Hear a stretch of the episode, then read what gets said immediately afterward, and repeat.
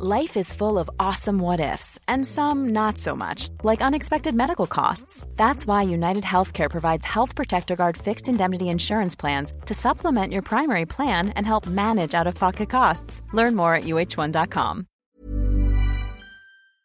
Den här veckan så har vi ett betalt samarbete med Synoptik och deras glasögonabonnemang Synoptik All Inclusive. Ja, det är ett tryggt och bekvämt sätt att ha glasögon där man kan kombinera med eh, solglasögon och linser och där all service ingår som fria glasbyten när din syn förändras, otursskydd om du klantar till det. Ja, vet du vad Måns? Helt sant. Bara i år har jag satt mig på två par glasögon. Då är det här något för dig. Dessutom får du möjlighet att byta ut ett par varje år. Så kan det ju vara lyxigt att ha solglasögon med styrka. Det har jag köpt i år redan ju. Och till och med såna här eh, med dynamiska glas, har du såna då? Nej. Där glaset blir mörka ute i solen Ja. och ljusa när man kommer in. Allt inkluderat i en fast månadskostnad från 90 kronor i månaden. Inga oförutsedda kostnader. Dessutom har de ett erbjudande. Du får alltid 30% på alla glasögon och solglasögon när du tecknar ett Synoptik All Inclusive. Läs mer och boka tid på synoptik.se. Fråga Anders och Måns.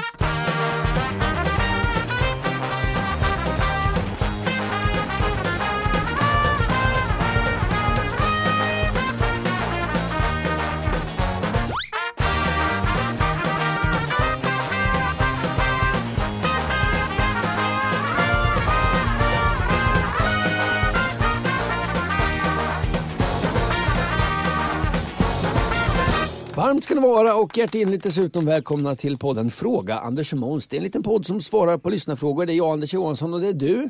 Måns Nilsson heter jag, ja. Välkomna ska ni vara till dagens, ja vi säger utsändning, vi är ju radioskolare.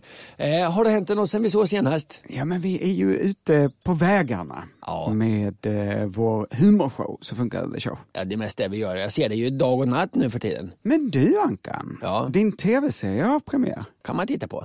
Just det, och var kan man kolla på den? På SVT Play? Alla, är det alla avsnitt då eller? Nej, bara ett. Ett och sen hur... Sen kommer det ett till sen och sen kommer det ett till sen. Nej, det, det är så att ni tar eh, ett i taget. Ja. Hur, med, hur ofta kommer de? Då? En i veckan kommer det. Ja. Det är gammeldags sätt. Har det hänt dig något annat i... Eh, Eh, nej, jag är också på turné hela, hela dagarna. Jag klämde in ett gig, det vill säga jag gjorde stand-up i Osby häromveckan. Mm. Ja, och då kom det till min kännedom att jag var lite dålig. Ja, ja. Ja, så nu är min plan framöver, jag ska bli bra på det här igen. Och det enda sättet är att eh, göra det antar jag? Ja, och då är det lite synd om publiken som kommer utsättas för mig när jag övar. Men så får det bli, så får det bli. Nej, men du får dyka, upp utan att folk har berättat att du är där som en överraskning, en glad överraskning. Ja, som en billig present. Vi ska inte Som en prata sån om... här min- Statoil, en present man köper på Statoil. Ja, Ja. det kan jag vara. Ja. Tack Måns, nu känns det bättre. Det är inte min standup-karriär vi ska diskutera här utan det är lyssnarfrågor vi ska ta oss an. Och vi börjar med det nu. Så här skriver Per. Har din skånska blivit kraftigare sen vi började åka på turné? Jag har många gånger suttit och sett diverse event där Schweiz har deltagit och förundrats över alla olika sätt på vilka svenskar uttalar just Schweiz. Ja, just så nu har- har jag ofta lite problem med det. Du har ju fått kritik tidigare. Ja, men precis. Och så har brevskrivaren några exempel här då. Ja, Schweiz, Schweiz fel. och Schweiz. Ja, ännu mer fel ja. ja. Per fortsätter. Ja. Hur kan det vara så svårt att uttala rätt? Många som jag har försökt rätta har ändå svårt att få till rätt uttal och det har fått mig att fundera på om det är svårt ljudligt som gör att många inte klarar av det eller om det bara handlar om dålig uppfostran eller intelligens. Med vänlig hälsning Per. Ja, Per verkar ju vara en rolig person att ha med på fest. Absolut. Men han har en poäng. Hur fasken ska det där landets namn uttalas? Det kan jag berätta. Så Schweiz ska det vara. Ja, Ja. så Jag här. vet detta för jag har ju varit med i tv-tävlingen På spåret. Ja. Tillsammans med Marianne Arne. Hon är mycket noga med språk. En av ledtrådarna var Vi reser i svåruttalat land. Och jag reagerade direkt. Det måste vara, det måste vara Schweiz. Då blir Marianne nästan lite sträng och sa Det är inte svåruttalat, sa hon. men, men det var ju rätt ledtråd alltså. Men hon tyckte Ja. det var lätt. Ja. Just det. Ja. Men eh, så kan det ju vara att något som är lätt för någon kan ju vara svårt för många andra. Ja, det är ju det som är grejen med lekprogram i tv. Det har vi också haft uppe tidigare. Eh, Kan du inte Bollnäs, där bor ju min farmor. Schweiz. Svåruttalat, så här uttalar Gustav Fridolin det. Och 2028 så ska vi upp i den tidhållning som man faktiskt klarar av att ha i ett annat bergigt land, Schweiz. Är det rätt sätt att uttala det? Schweiz? Nej, det är inte rätt. Som du sa Ankan, så har jag själv haft problem med att uttala det här landets namn. Och jag är inte ensam. Språktidningen skickade ut en praktikant på Drottninggatan i Stockholm. Av de 25 personer hon stoppade så var det 14 som uttalade sh ljudet i början, Schweiz. Nio personer som hade sh ljudet i slutet, Schweiz. En som inte hade några sh-ljud alls, Schweiz. Och en som uttalade sh-ljud både i början och slutet, Schweiz. Det rätta uttalet, nu ska du få briljera här Ankan. Ja. Låt höra. Schweiz. Bra, så här säger Google Translate. Schweiz, Men anledningen till att många svenskar har svårt med det här, det är att svenska ord aldrig börjar med det här ljudet. sh. Det stämmer liksom inte överens med svenskans fonotax. Fonotax? Alltså reglerna för hur vi kombinerar språkljud. Nej. Däremot så händer det att svenska ord slutar med sh-ljudet. Som i till exempel match. Mats, har du hört detta? Match. Match. Ja. Ja, jag säger inte så, jag säger match. Ja. Men eh, i Stockholm säger jag ma- match. ja. Så därför gör många svenskar en metates. En omkastning av språkljud och placerar sh-ljudet sist i ordet Schweiz.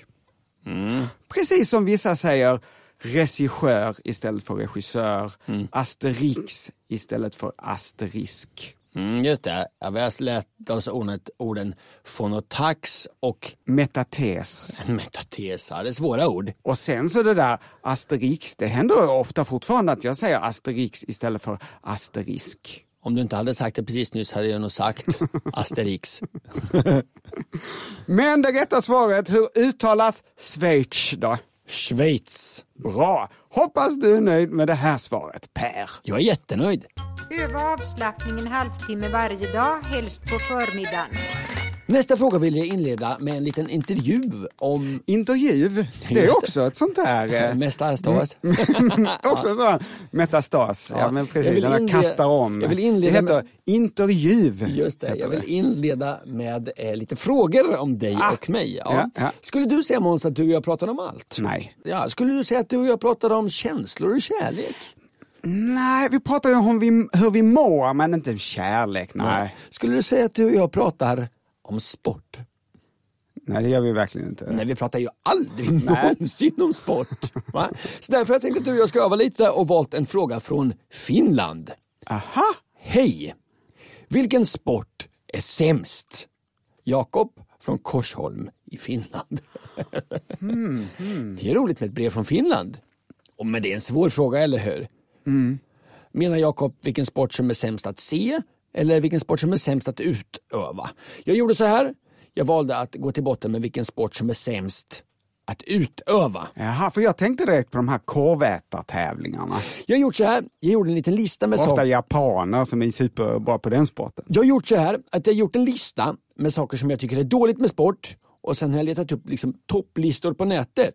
Och vinner man en topplista då får man tre poäng, kommer man tvåa får man två poäng och kommer man trea får man en poäng. Vad då för topplistor? Och följaktligen den sport som får mest poäng då är sämst, fattar du? Nej, vad är det för topplistor? Jo, en bra sport borde vara lätt, billig, skoj och ofarlig har jag tänkt. Då borde ju en dålig sport vara svår, Ja. dyr, tråkig och farlig. Ja, ja, ja, ja. ja. ja men då, men då, då fattar jag hur du tänker. Vi börjar med svår Måns. Vilken är, tror du, världens svåraste sport? Bob. det är bra gissning, men det är fel. Det amerikanska tv-bolaget ESPN de satte ihop en expertpanel med 30 personer som tillsammans då fick ranka de svåraste idrotterna utifrån 10 olika premisser. Det var kondition, styrka, kraft, speed, snabba riktningsförändringar, vighet, nerver, förmåga att ta stryk, koordination och analytisk uppfattningsförmåga. Jaha, oj. Och här kommer då enligt expertpanelen från ESPN de tre svåraste sporterna. sporterna. På tredje plats, amerikansk fotboll. Jaså, Får en poäng alltså. det var så jävla. Mm. Andra plats, vad tror du? Rugby då, om man ska följa deras mönster? Nej. Ishockey. Jaha. Ishockey tar två poäng. Första plats, vilken är världens svåraste sport? Ja, men jag tror ridsport eftersom det är en jäkla häst som också ska vara med och bestämma. Det är fel. Många fel hittills Måns. Ja. Ja. Världens svåraste sport, enligt pa- expertpanelen, boxning. Jaha. Väldigt svår sport tydligen. Ja men alltså om man är dålig på sin sport så får man ju väldigt ont med boxning. Ja, där borde det få ännu mer poäng, men det är inte därför. Okej. Okej, nästa parameter i vår jakt på världens sämsta sport, dyr. Vilken är den dyraste sporten? Vad tror du här Måns? Ja men då får jag säga bob igen. Man ska först och främst ha en sån här bobåkar eh, torped... Bob heter det. En cylinder. En bob, ja. En bob, ja. Och sen ska man ha den här jäkla banan. Ja. Hur många har såna banor hemma? Ja, liksom? ja. Världens tre absolut dy- dyraste sporter det är faktiskt ballongflygning, backhoppning och helikopterflygning. Jaha. Men de har inte fått vara med utan jag har tagit lite mer jordnära. Det var nämligen så att Riksidrottsförbundet gjorde en undersökning där man frågade 2300 föräldrar hur mycket de la ut på sina barns idrottande och vilken var den dyraste sporten tror du? Nej men då tror jag faktiskt ridsport eller golf. Fel. Du har fel hela tiden Måns. Den tredje dyraste sporten var faktiskt tennis. Mhm. Där tar tennis en poäng. Andra plats, ridning. Ja. Och den dyraste sporten, håll i hatten, ishockeyn. Varför kan det vara att det ska... Så då har vi den här ställningen Måns hittills i vår jakt på världens sämsta sport. Fem till ishockey, tre till boxning, två till ridning och ett till amerikansk fotboll och tennis. Ja, så ishockey leder hittills. Ja, dåligt. Och så har vi nästa parameter då Måns, farlig. Vilken är den farligaste sporten? Jo, ett stort europeiskt försäkringsbolag listade vilka sporter som orsakade mest skada. Och vi börjar med tredje plats, vad tror du det Måns? Ja, men där får jag säga äh, fälttävlan, alltså ridsport. Man trillar av och, slår sig hårt. Det är fel. Det är motorsport som kommer på tredje plats. Det tror jag också är farligt. Mm, ja. På andra plats just ridsport och där är det fälttävlan som gör att statistiken skjuter i höjden. Och farligast på första plats, vad tror du? Korvätartävling. Det är ju kampsport. Boxning alltså. Ja, det kan man förstå för man slår ju på varandras huvud. Ja. Det är klart det är farligt. Ja, ska jag ta ställningen hittills då? Ja. absolut. Är du med? Sex till boxning, Ja. fem till hockey, tre till ridning, ett till amerikansk fotboll, tennis och motorsport. Visst är det spännande det Ja, här? ja, ja. Har vi bara en kvar då? Och det är tråkigast. Mm. Det är en aningen subjektiv bedömning då såklart. Men den amerikanska sportkanalen Sportshow, de lät sina tittare avgöra och då skulle de både bedöma vad som var tråkigast att se och utöva. Och här kommer de tre tråkigaste sporterna enligt deras tittare med. På tredje plats, krocket. Ja. Ah, krocket. Ja, eh, den borde vinna tycker jag. Nej, en dålig tv-sport. Och se och spela värdelöst. Okej, ja. Ja, och så knockar någon ut in i rabatten. Ja, blir så blir det bråk. Frustrerad. Ja, usch, ja. Andra plats, curling. Curling, vad är det för trams? Den är ju jätterolig det är att ju se. fantastisk sport. Ja, ja, det håller jag inte med de här tittarna. Nej. Nej. Och etta, golf. Ja, det är en tradig sport. Alltså, jag har aldrig provat att spela golf. Nej. Men att man ska promenera. Så det är som i tennis, du servar, sen ska du promenera i 20 minuter, sen får du slå igen. Ja, golf är som tennis med långa promenader. Ja. Jag förstår det inte. Så då har vi slutställningen här Måns. Mm. På en poäng, alltså ganska dålig sport. Amerikansk fotboll, krocket och motorsport. På två poäng, lite sämre sport ändå då, curling. På tre poäng, alltså riktigt dålig sport, ridning, det är min favoritsport, och golf. Världens näst sämsta sport, på hela fem poäng, ishockey. Ja. Och sämst, Åh, vänta, på vänta. rikliga, håll i hatten, kommer den. Boxning. Ah! Världens sämsta sport alltså. Och vad har jag gjort nu Måns? Jo, något som kan framstå som en lite dålig idé. jag har retat boxare. Men skjut inte budbäraren, så här ligger det till. Det var intressant. Jag som eh, precis hade tänkt börja på boxning så fick jag då eh, sand på min kvarn. Ja, det fick du. Mitt ibland människorna går kanske någon och tänker på livets mening. Ah. Mitt ibland människorna går också jag och jag tänker på orientering.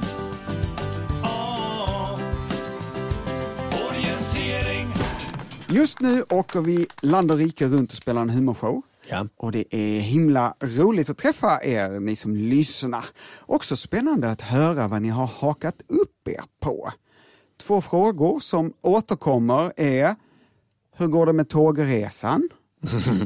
Ja. Det var ju en annan podd, den podden har vi lagt ner. Det var ju, det var ju så funkade, den podden är ju borta. Ja, men du skulle chartra ett tåg. Ja, Hur ja. går det med det där? Ja, men jag kollade ju upp och jag hörde av mig till Inlandsbanan och fick ju bra kontakt. Ja. Men sen gick jag så att säga under jorden. Den andra frågan som återkommer är, när kommer den utlovade värktablettspecialen? Ja, den ja. Det var ju den första inför podden, alltså innan vi gjorde, det är ju hundra år sedan den återkommer. Jag säger ju ofta att jag ska göra den till olika människor. Ja, Men jag har inte tagit tag i det, nej. men i väntan på det stora specialavsnittet om värktabletter så har jag tagit tag i en fråga från Albin. Vad spännande. Hej Anders och Måns. Funkar feber? Ja, men det kan jag svara på, ja. Alltså blir jag teoretiskt sett frisk snabbare om jag inte tar febernedsättande. Detta undrar alltså Albin. ja. Det är en bra fråga det här. Okej, brukar du ta ner febernedsättande? Alltid. Alltid, ja. Mm. Själv brukar jag inte göra det. Nej. När jag har feber, Men du dricker ju också mjölk och läser böcker. Jag dricker inte mjölk och jag läser knappt böcker tyvärr. Jaha, ja. Dåligt ret. Ja, det var faktiskt riktigt dåligt. jag brukar tänka så här att febern finns där av en anledning. Ja. Att jag motarbetar kroppens immunsystem om jag sänker temperaturen. Men finns det någon vetenskap i detta eller är jag bara korkad och lider i onödan? Först och främst så kanske vi ska säga att detta vi pratar om nu inte är medicinska råd. Nej, det ska vi vara noga med. Absolut inte. Har man jättehög feber och, och känner sig då, prata absolut, detta är inte medicinska råd. Nej, vi är kanske de sista i världen du ska ta medicinska råd av. Det är nog lika bra att amputera, den där huvudvärken kommer du aldrig bli av med. Men hur funkar då feber? Definitionen av feber är en kroppstemperatur på över 38,3 grader. Och oftast får man feber av en virusinfektion men man kan också få det av en bakterieinfektion, av matförgiftning och en massa andra saker. Kroppstemperaturen regleras i hjärnan i ett område som heter hypotalamus. Hypotalamus, ja. Och det är liksom kroppens termostat. Och när du får en infektion så ökar de vita blodkropparna i antal, alltså kroppens försvarsceller. Och dessa blodkroppar frigör ämnen som påverkar hypotalamus så att termostaten liksom ställs in på en högre temperatur. Och då får du feber. Det är ju fett att man har en termostat. Alltså, det, är så, det tycker jag, termostat är som rolig grej, för termostater gömmer sig fan överallt alltså. Ja. I bilen man har en term- man på termostaten, i elementen man har en termostat, i huset man har en termostat, då har man en termostat i huvudet. Är allt liksom? Om man köper något som fläkt eller någonting så stänger den av. Jaha, nej den är överhettad. Termostaten, allt har ju en termostat alltså. Ja, men i ett hus jag har nu, Mm. sitter då termostaten på varje litet element eller sitter liksom termostaten på själva pannan? Jag blir inte klok på det, jag måste ringa någon. Det finns termostater på varje element. Så har du kanske en central termostat också, det vet jag inte, som slår av och till pannan. Ja, men är det det då? För det är ju liksom hur mycket av varmvattnet som ska släppas in i elementet. På- Den på- påverkar ju inte hur, hur varmt Ja, på vattnet ett som riktigt, kommer ska vara. riktigt, riktigt gammalt element är det så. Men på ett modernt element så sitter det en stor knopp, det är en termostat. Medan temperaturen stiger så fryser du och huttrar Anders. Mm. Ja. Men när kroppen nått den här temperaturen som hypotalamus vill ha, då upphör också frossan. Mm. Och då svettas man så in i bänken. Ja, men inte riktigt. När febern går ner igen, Ja. det är då du blir svettig eftersom kroppen gör sig av med överskottsvärme. Så funkar feber. Och feber har noterats av läkekonsten i alla tider, men tidigt så trodde man att feber var en egen sjukdom. Man förstod inte att det var ett symptom. Nähä. Och vetenskapen har många gånger svängt kring huruvida feber är bra eller dåligt för oss. Ja. I början av 1900-talet, alltså innan penicillinet kom där i mitten av eh, 40-talet och förändrade allt, så fanns det läkare som ordinerade pyroterapi. Pyroterapi, ja, det låter ju som man ska bli varm då. Ja, precis. Feberterapi, konstgjord feber. Och den mest framgångsrika vetenskapsmannen inom detta var en österrikisk professor som heter Julius Wagner Jahregg. År 1927 fick han Nobelpriset i medicin för sin utveckling av behandling för neurosyfilis. Alltså när en syfilisinfektion gått så långt att det påverkar hjärnan och centrala nervsystemet. Här är ett utdrag ur Nobelkommitténs motivering. Vad gjorde Wagner Jahregg för att bota de olyckliga offren för denna fruktansvärda sjukdom? Det finns ett ordstäv som lyder Ondska med ont fördrivas och den kan anges som motto för hans behandling av neurosyfilis förlamning. Han botade de mentalt angripna patienterna genom att infektera dem med en annan sjukdom. Ah, Malaria. nej! Han infekterade sina patienter med malaria. Det blir en trestegsraket där. Först fick de syfilis och sen fick de då för att bota sin syfilis malaria och sen fick de dricka gin och tonic för att bota sin malaria då eller? Vad får man av malaria, Ankan? Feber. kraftig feber och eftersom syfilis orsakas av en bakterie som då dör i den här högre kroppstemperaturen så funkade behandlingen. Alltså deras eh, neurosyfilis gick över. Ja! Oj. Förutom på de 5-10% av patienterna som dog av själva malarian. Ja, ja, ja. Men det var inte okontroversiellt att ge Julius Nobelpriset. Nej, Nej, nej, det förstår ju. Den svenska psykiatrikern Bror Gardelius motsatte sig kraftigt detta pris. Bror var för övrigt släkting med psykiatrikern Erik Gardelius som i början av 1800-talet var stor förespråkare av svängmaskinen. Ja, den ja. Påminn mig, påminn mig. Eh, man ska svänga fram och tillbaka på något sätt, eller? Jag tror du svängmaskinen funkar. Ja, man svänger fram och tillbaka. Som, som någon slags gunga som man blir frisk av, eller? Ja, psykiatripatienter skulle snurras tills de svimmar. Nej, vad bra. Det är som att gå på tivoli och sitta i de här tekopparna Ja. till man svimmar. Ja, här känns det som man chansar lite alltså. Ett tecken på att konstgjord feber inte var en superbra behandling är att den försvann direkt när penicillinet hade uppfunnits. Ja, ja. Vad säger då vetenskapen om feber idag? Att det är bra med feber. Det säger förvånansvärt lite alltså. Är feber bra eller dåligt för kroppen? Vissa läkare säger att feber innebär en extra stress för kroppen. Stress som kan försämra dess förmåga att återhämta sig. Jaha. Andra säger att de vita blodkropparna jobbar bättre i en högre temperatur och att vissa skadliga bakterier då växer sämre och svårare att föröka sig i högre temperatur. Så här säger Dr. Paul Offit, professor i vaccinologi vid University of Pennsylvania. University of Pennsylvania höll du på att säga. Det hade varit kul. Ja, kör vidare för han är på Pennsylvania. Vi förstår. Ja, ja. Allt som går, kryper eller flyger på den här planeten kan få feber. Så jag tycker att det är rimligt att dra slutsatsen att den här responsen i kroppen finns där av en anledning. Han tänker lite som jag. Ja, ja, ja, ja.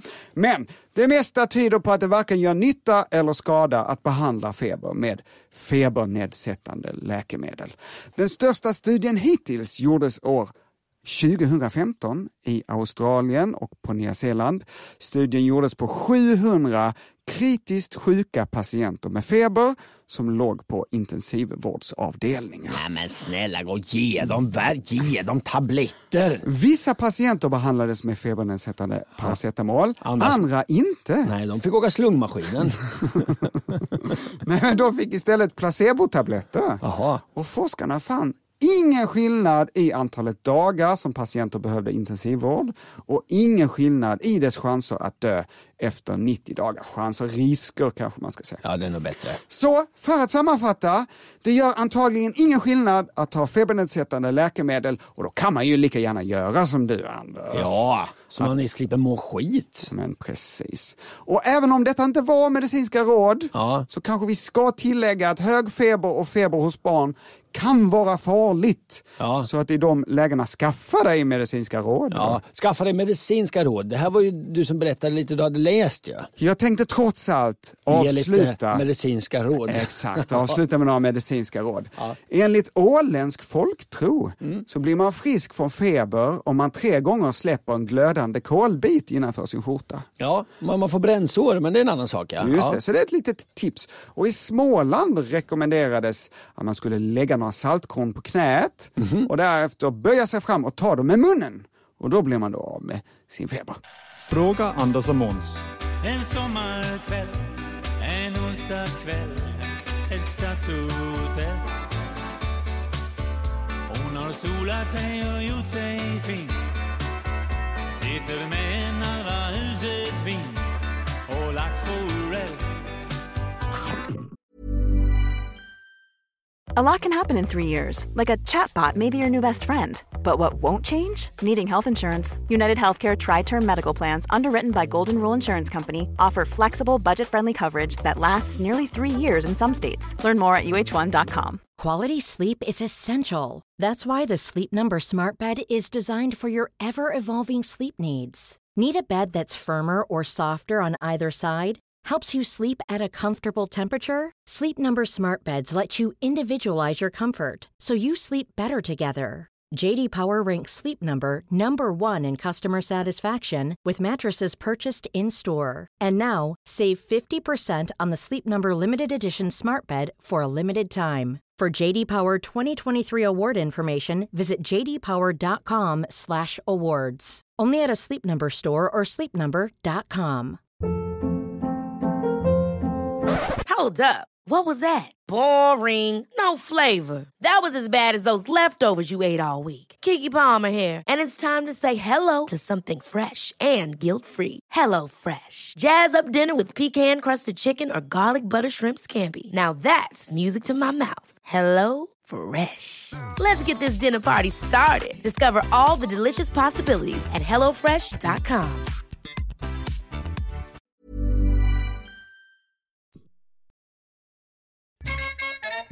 Jaha, har vi pratat något om djur idag? Nej. Då är det dags. Hej Anders och Måns. Jag lyssnar på er podd tillsammans med min dotter. Vi har flera funderingar kring myror. Har myror händer? Kan myror springa? I så fall, hur fort? Hur många slags myror finns det? Min dotter känner bara till två, pissmyror och vanliga, säger hon. Tack för en fantastisk podd, Emma och Majken. Om vi börjar från början så nej, myror har inga händer. Vad har de istället då? De bär i munnen. De bär i munnen. Har de någon liten klo längst ut på benet? De har, nej, Hur, jag- har- hur avslutar de sitt ben? nej, men det är som någon slags... En lite- hov? ja, en hov säger vi. Jag vet faktiskt inte, jag, jag, jag vet faktiskt inte riktigt det. Nej, en knopp. Ja, eller nej, jag tror att det är någon slags, inte fast, alltså någon slags spjäff alltså. Spjäff, ja.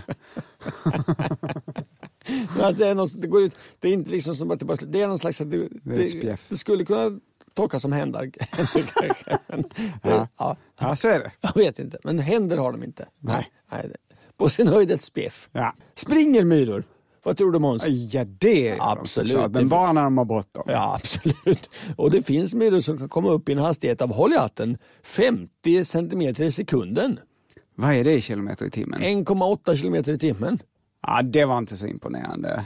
Nej, normalt så springer de i, eller promenerar i 3-5 centimeter i sekunden. Ja. Men 1,8 kilometer i timmen för så litet djur, det är väl bra? Nej, Hur många myror finns det? Olika sorter? tusentals. Det är rätt svar. 14 000 olika, olika sorter. Och Emma Majken skriver att de bara kan två. Så då har de alltså 13 998 myror kvar att lära sig och därför Måns ska vi spela myra eller mas. Mas? Ja. Mas? Ja, just det. Som i dalmas? Ja, precis. Det innebär alltså att jag nämner antingen, antingen en art av myra eller en ort i Dalarna. Och då ska du gissa, vad är det egentligen jag säger? Vi har varit ute och kört bil nu genom hela Sverige. Det finns många orter som har lite märkliga namn. Ja, alltså. visst är det bra lek? ja verkligen. Alltså, vi ska spela myra eller mas. Nu kör vi igång. Här kommer första. Atta. Det tror jag verkligen. Jag tror en turkisk eh, myra. Som Nej, det- Atatürk. Det är rätt. Det, Va? Har jag rätt? Nej, inte att det är turkisk, men att det är en myra är En rätt. myra? Ja, ja. Yes. ja, det är bra. Okej, snyggt Måns. En poäng. Tack. Ponera. Ponera. Ponera att det är en Ja. ort i... eh, Eller är det en myra? Vad är det? Är det en ort i Dalarna? Jag eller? tror det är en ort i Dalarna. Mas. Fel. Ponera-myran. Har en myra? Okej. Nu blir det lite svårare. Tuvmyra. Ah, en kuggis! Bara för att det är myra i namnet så behöver det inte vara att det är en myra. Nej, jag tror att det är en ort. Nej!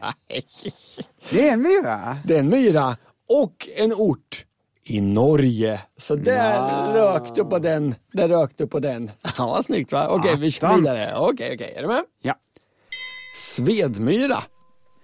det vet jag att det är ort, för det känner jag igen. Ja. Svedmyra. Ja, ja. Vad säger du då? Och Mas. Det är Nej. ju en, det är ju en förort i Stockholm Måns. Jaha. Gud. Jaha. Ja, ja, okej. Ja, ja, då är det lurigt på det sättet. Ja, det är lurigt. Okej, vi kör vidare. Sista här nu då. Du har hittills bara en poäng. Du är värdelös på den här. Mm. Myran. Det tror jag är en myra.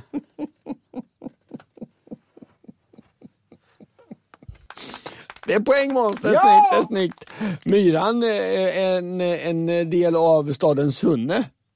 Det är, det. det är liksom ett litet område i Sunne som heter Myran. Och Sunne, det ligger ju inte i Dalarna. Nej. Det ligger ju i... i... Medelpad? Nej.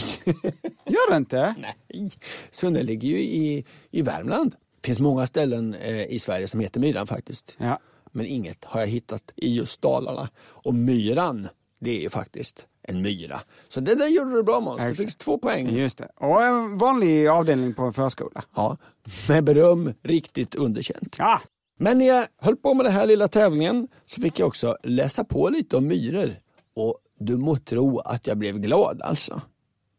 Vet du Måns att de flesta myrstackar som du stöter på i skogen, de är resultatet av en fint. Nej. Alltså de flesta stora stackar som du stöter på i, i skogen, det består av skogsmyror. Ja. Och de byggs upp på liksom roten av ett stort bedrägeri. Så här går det till. Först en ung skogsmyradrottning, alltså är ute och går, befruktad. Hon vill ha en stack va, eller hur? Men hur ska hon palla bygga en hel stack? Bygga det är ju jättejobbigt. Orkar inte det. Nej, nej, såklart. Hon smyger omkring kring boet av en annan art, nämligen slavmyror. Och när hon stöter på en slavmyra, då brottar hon ner den. Hon är mycket, mycket större än slavmyran. Det är en lätt match för den befruktade drottningen. Och det här pysslar hon med. Hon gör det om och om igen. Brottar ner massa sådana slavmyror. Ja, och för varje gång hon brottar ner en slavmyra så tar hon upp lite av slavmyrans doft. Och till sist då så luktar hon så mycket slavmyra att hon kan smyga in i slavmyrornas bo och få slavmyrorna att tro att hon är en av dem, för hon luktar ju som dem. Samtidigt så skrev då slavmyran sin dödsdom eftersom hennes ägg kläcks och stacken fylls av skogsmyror. Slavmyrorna trängs sakta ut ur sitt eget bo. Nej. Det här är ju fascinerande, eller hur? Hon tar över ett, ett befintligt, eh, en befintlig stack. Ja. Och de här eh, myrstackarna, slavmyrorna, Snyggt. de eh, trängs ut. Ja. Men det är väl bara den, tänker du? Ja, inte när du säger på det här nu när du gör sånt här upplägg så förstår jag att det finns säkert någon annan också. Ja, över en tredjedel av de svenska myrarterna är parasiter på just andra myror. De flesta använder liksom andra myror, ofta slavmyror, då, för att bilda ett nytt samhälle, så som skogsmyran gör. Andra klarar sig inte själva ens när de har snott en stack. Som Amazonmyran.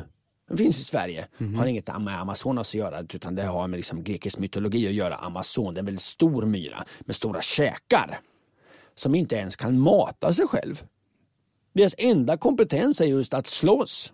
Inte ens kan äta. Nej, med hjälp av sina stora käkar så släpar de, så släpar liksom de här med ägg och pupper från närbelägna slavmyrebon som sen växer upp och blir då tjänare hos de här amazonmyrorna. Så en annan myrart som slav. Och det har man ju hört talas om hur myror har eh, bladlöss, liksom som boskap inne i stacken. Och vi har redan nämnt min favoritmyra. Du kommer ihåg den va Måns? Alltså din favoritmyra? Ja. Nej? Självmordsbombamyran. Ja, vilka var det då? Jag äter upp den för man har alldeles nyligen upptäckt en ny art av just självmordsbombamyra. Det går till så att när fiender kommer in i stacken hos de här sydostasiska explosionsmyrorna så försvarar de sig genom att höja bakkroppen och explodera. Och också på kuppen dö. Mm. Kan ju låta som ett dåligt försvar att ta självmord. Men ofta tar just explosionen med sig lite andra fi- fiendemyror i döden eftersom det sprutas ut en giftig och klibbig vätska vid explosionen. Vill du veta vad den nya explosionsmyran som man hittat heter? Ja. Colopsis explodens. Ah, som ett dödsmetallband. Skitfett namn. Colopsis explodens. Ankeborg Johansson, Nej, det nej, har blivit nej, dags för nej, nej, skånska orter i amerikansk hiphop. Hej Anders och Måns. I låten Hunting High and Low med Stratovarius så letar de verkligen efter sin mormor. Det hör man första gången i refrängen cirka en minut in i låten. Kram från Borlänge, Johannes. Hunting High and Low, var inte det en aha-låt? Jo, men också Stratovarius tydligen Jaha, har ja. gjort. Vi får lyssna mormor alltså. Vi börjar lite innan så att vi får en känsla för låten. Du kommer älska det här Anders, det här är hårdrock.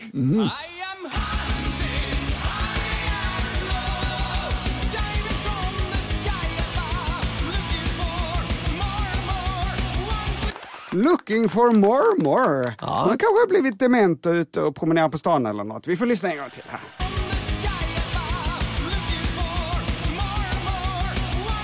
Stratovarius. Hunting High and Low. Hårdrock, lite för dig. Ja.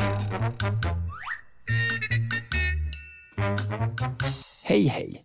Med tanke på att man hör att vatten kokar tidigare på hög höjd får för mig att jag hört 67 grader på toppen av Mount Everest fungerar det motsatta. Alltså fryser vatten på ungefär 67 till 100 grader 9000 meter under marknivå. Med vänliga hälsningar Marcus. Fysik ja. Det som min fysiklärare sa till mig att inte ägna mig åt. Tji fick han, för här sitter jag alltså i riksmedia och ska berätta lite kort om fysik. Det stämmer, som brevskrivaren eh, skriver här, att vatten kokar på runt 69 grader på toppen av Mount Ed- Everest. Men fryser det snabbare där uppe? Vad tror du Måns? Okej, så här tänker jag att anledningen att det kokar snabbare är för att lufttrycket där uppe är mindre. Men att det skulle påverka fryspunkten, det tror jag fasken inte, för jag tror inte att fryspunkten har något med lufttrycket att göra. Du är på rätt spår alltså. Det, det, det är det, det fallande trycket som gör att vatten kokar snabbare om man är högt. Det är alltså därför det är bra att ta hissen till högsta våningen om man har lite bråttom när man ska koka pasta. Det är lägre lufttryck. Men fryser vatten då snabbare? Du har rätt Måns, det fryser snabbare men bara lite grann. Du bör inte ta hissen upp till grannen och låna vinstfastighetens kyl om du vill snabbt fixa lite is till din gin och tonic. För det hjälper inte. Det stämmer att fryspunkten förändras av trycket, men inte så värst mycket, precis som du säger. Fryspunkten ändras först om det är typ 100 gånger högre tryck än vid, jord, vid jordytan. 100 gånger högre. Alltså det fryser sämre om det är högt, om det är 100 gånger högre. Då förändras eh, fryspunkten. Och på Mount Everest, då är det typ en tredjedel av trycket som är vid havsytan. Så det gör nästan ingen skillnad. Ah. Och hur fick jag tag i den här faktan Måns? Internet. Ja, och jag gick in på en populärvetenskaplig tidning, köpte jag en pre- prenumeration. När du läste halva artikeln så kom det någon Nej. slags ruta. Nej. Jag hittade artikeln jag kom in på sidan, skulle läsa och PUP! Över hela artikeln kom det en text. Det här måste du betala för att läsa. Ha. Ja, köpte jag en prenumeration då? Det här vet jag inte Anders. Nej, jag tog fram min mobiltelefon, öppnade artikeln igen och fotade snabbt av den. Så kan man göra. Det var lite bökigt. Men jag fick ju tag i faktan. Så där har ni källan, illustrerad vetenskap var Det har blivit dags för vår återkommande programpunkt Tre snabba gingen. Jaha, jag. 333 snabba. Fråga 1. Hej på er! Blir det dammigt utomhus? Hälsningar Johannes. Svaret är ja! Fråga 2. Hej! Avföring från gräsätare som ko eller får luktar inte så illa, men avföring från köttätande djur som hund, räv eller katt luktar ju hemskt illa. Min fråga är, luktar veganers bajs godare även hos människor? Med nyfikna hälsningar Lell-David från Säffle. Jag eh, gjorde så att jag googlade och så här skriver signaturen Anonym Särbo på forumet familjeliv.se. Citat. jag är vegetarian. Mitt bajs luktar ingenting. Fråga 3. Hej, jag heter Pauline och är 13 år och jag undrar hur stor den största spindeln är som man sett i Sverige och om det finns några giftiga spindlar i Sverige. Hej Pauline, de flesta spindlar i Sverige är giftiga. Ja. Men inte för människor. Nej. Det finns ingen spindelart som är etablerad i Sverige som är det minsta farlig för människor. Och vilken spindel som är störst? Alltså, det är såklart man har hittat stora spindlar i Sverige, men det kan vara att de har rymt eller så. Men när man pratar om etablerade spindlar i Sverige så måste man också tänka på om man räknar kroppen eller benen. Men man brukar säga att den största spindeln i Sverige är den större husspindeln. Den är ganska vanlig, brukar vara cirka 5 cm stor, men kan bli dubbelt så stor. Usch, usch, usch. Den väver täta nät som ser ut lite som en tratt. Jaha. Och den är också en av världens snabbaste spindlar. Ja. Kan springa en halv meter i sekunden. Men det är samma som den myran ju. Nej, Den sprang ju 50 centimeter i sekunden. 50 centimeter i sekunden? Ja, det är en halv meter i sekunden. Nej. Jo. Är du rädd för spindlar, Anders? Just den där husspindlarna hade jag i mitt förra hus. Eh, Jag Ja. jag är inte det minsta rädd, men jag tycker det var obehagligt att veta att den var där någonstans på täcket när jag skulle gå och lägga mig. Usch ja. Ja. Men getingar, Anders, De är jag rädd för. då blir du helt galen. Ja, jag hatar getingar. Viftar och håller på. Ja, jag gör så ont. Det är så ont, så ont att bli stucken. Men du som är sån djurvän, Ja. hur kan du vara så rädd för getingar då? Jag tror det var när jag var liten och det sattes en geting på min träsko och jag fångade iväg den så träskon flög eh, rätt genom eh, Magnus Olssons köksfönster. Alfred blev jätte, Alfred blev inte arg, jag var hans mamma, hon blev inte alls arg men, men det blev en lite traumatisk upplevelse. och det andra... Vänta, vänta, vänta. vänta. Ja. Den satte sig på din träsko och då sparkade du iväg och då stack sk- träskon iväg genom ett fönster. Genom Magnus Olssons köksfönster. Varför? Jag har aldrig hört detta, men varför är jag inte alls förvånad? Inte. Det andra var att jag var på Hultsfredsfestivalen med en ungdom och en kompis hade väl druckit för mycket alkohol i väldigt många dagar i rad och hans, hans immunförsvar var, väl- var väl försvagat. Han blev stucken av en geting, han blev ju helt väck. Han fick åka eh, ambulans till lasarettet. Oj, oj, oj. Det är obehagligt med de där djuren. Det där var tre snabba! Vi ska gå vidare Måns och vi ska gå vidare på ett sätt som vi har lovat att inte göra. Vi har nämligen avslutat vår serie Sommartoppen The Remix Story. Eller hur? Ja. Men jag vill ändå köra en liten eftersläntrare. Jag menar så här, Anna Bok, hennes låt Himmel för två, den blev ju diskad bara två dagar innan den skulle vara med i Melodifestivalen. Men man vill ju liksom ändå höra den, eller hur? Eh, Kanske ännu mer efter att den blev diskad än innan. Jaha. Mm. Så jag tänker att vi kör en sista. Och jag tycker vi har haft lite lite jazz. Blir det bebop? Hej! Sommartoppen i jazzversion med extra gnässa och inbakad bonus. Vänliga hälsningar, Göran. Jag kommer låtsas som jag vet vad gnässa betyder. Jag också. Jag, är jag vet, det vet väl varenda jävel vad gnässa betyder. Ja. Ja. Ja, nu kör vi.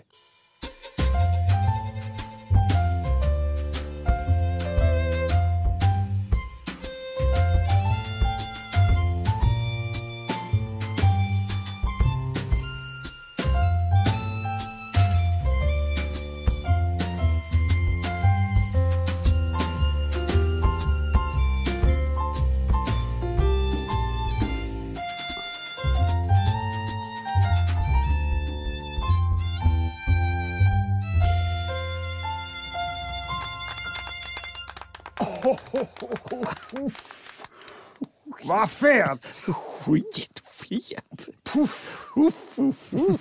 Tack för det Göran. Men Ankan, om du fick köra en, då får jag också köra en. Ja, ja, inget kan stoppa dig. Nej, den är superkonstig och jag tänkte att den kunde avsluta avsnittet kanske, att vi sa- säger tack och hej före. Ja. Men jag vill ändå på den som det heter på radiospråk. Det Ja. är artisten Bass Farmer, Mhm. alltså basbonden Mm. med låten Sommartoppen Salty Donk Edit. Tack för att ni har lyssnat. Vi är tillbaka om varannan vecka, det vill säga om två veckor. Skriv fler frågor till fraga andersochmans.se. Puss och kram. Hej då, och här kommer den alltså.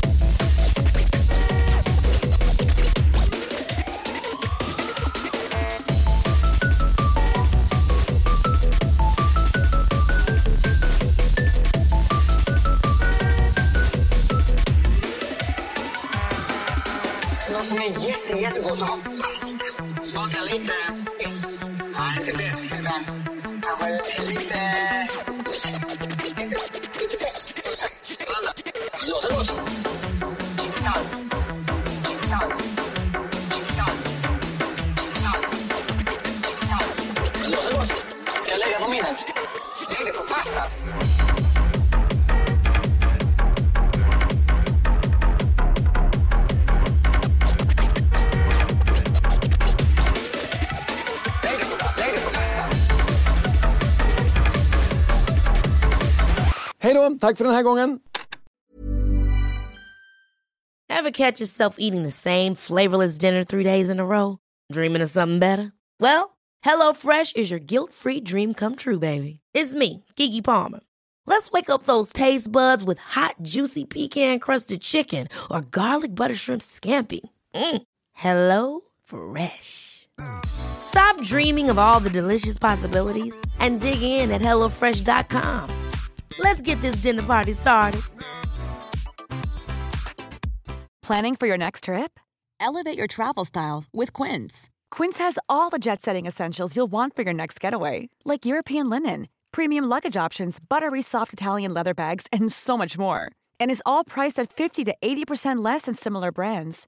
Plus, Quince only works with factories that use safe and ethical manufacturing practices. Pack your bags with high-quality essentials you'll be wearing for vacations to come with Quince. Go to quince.com slash pack for free shipping and 365-day returns.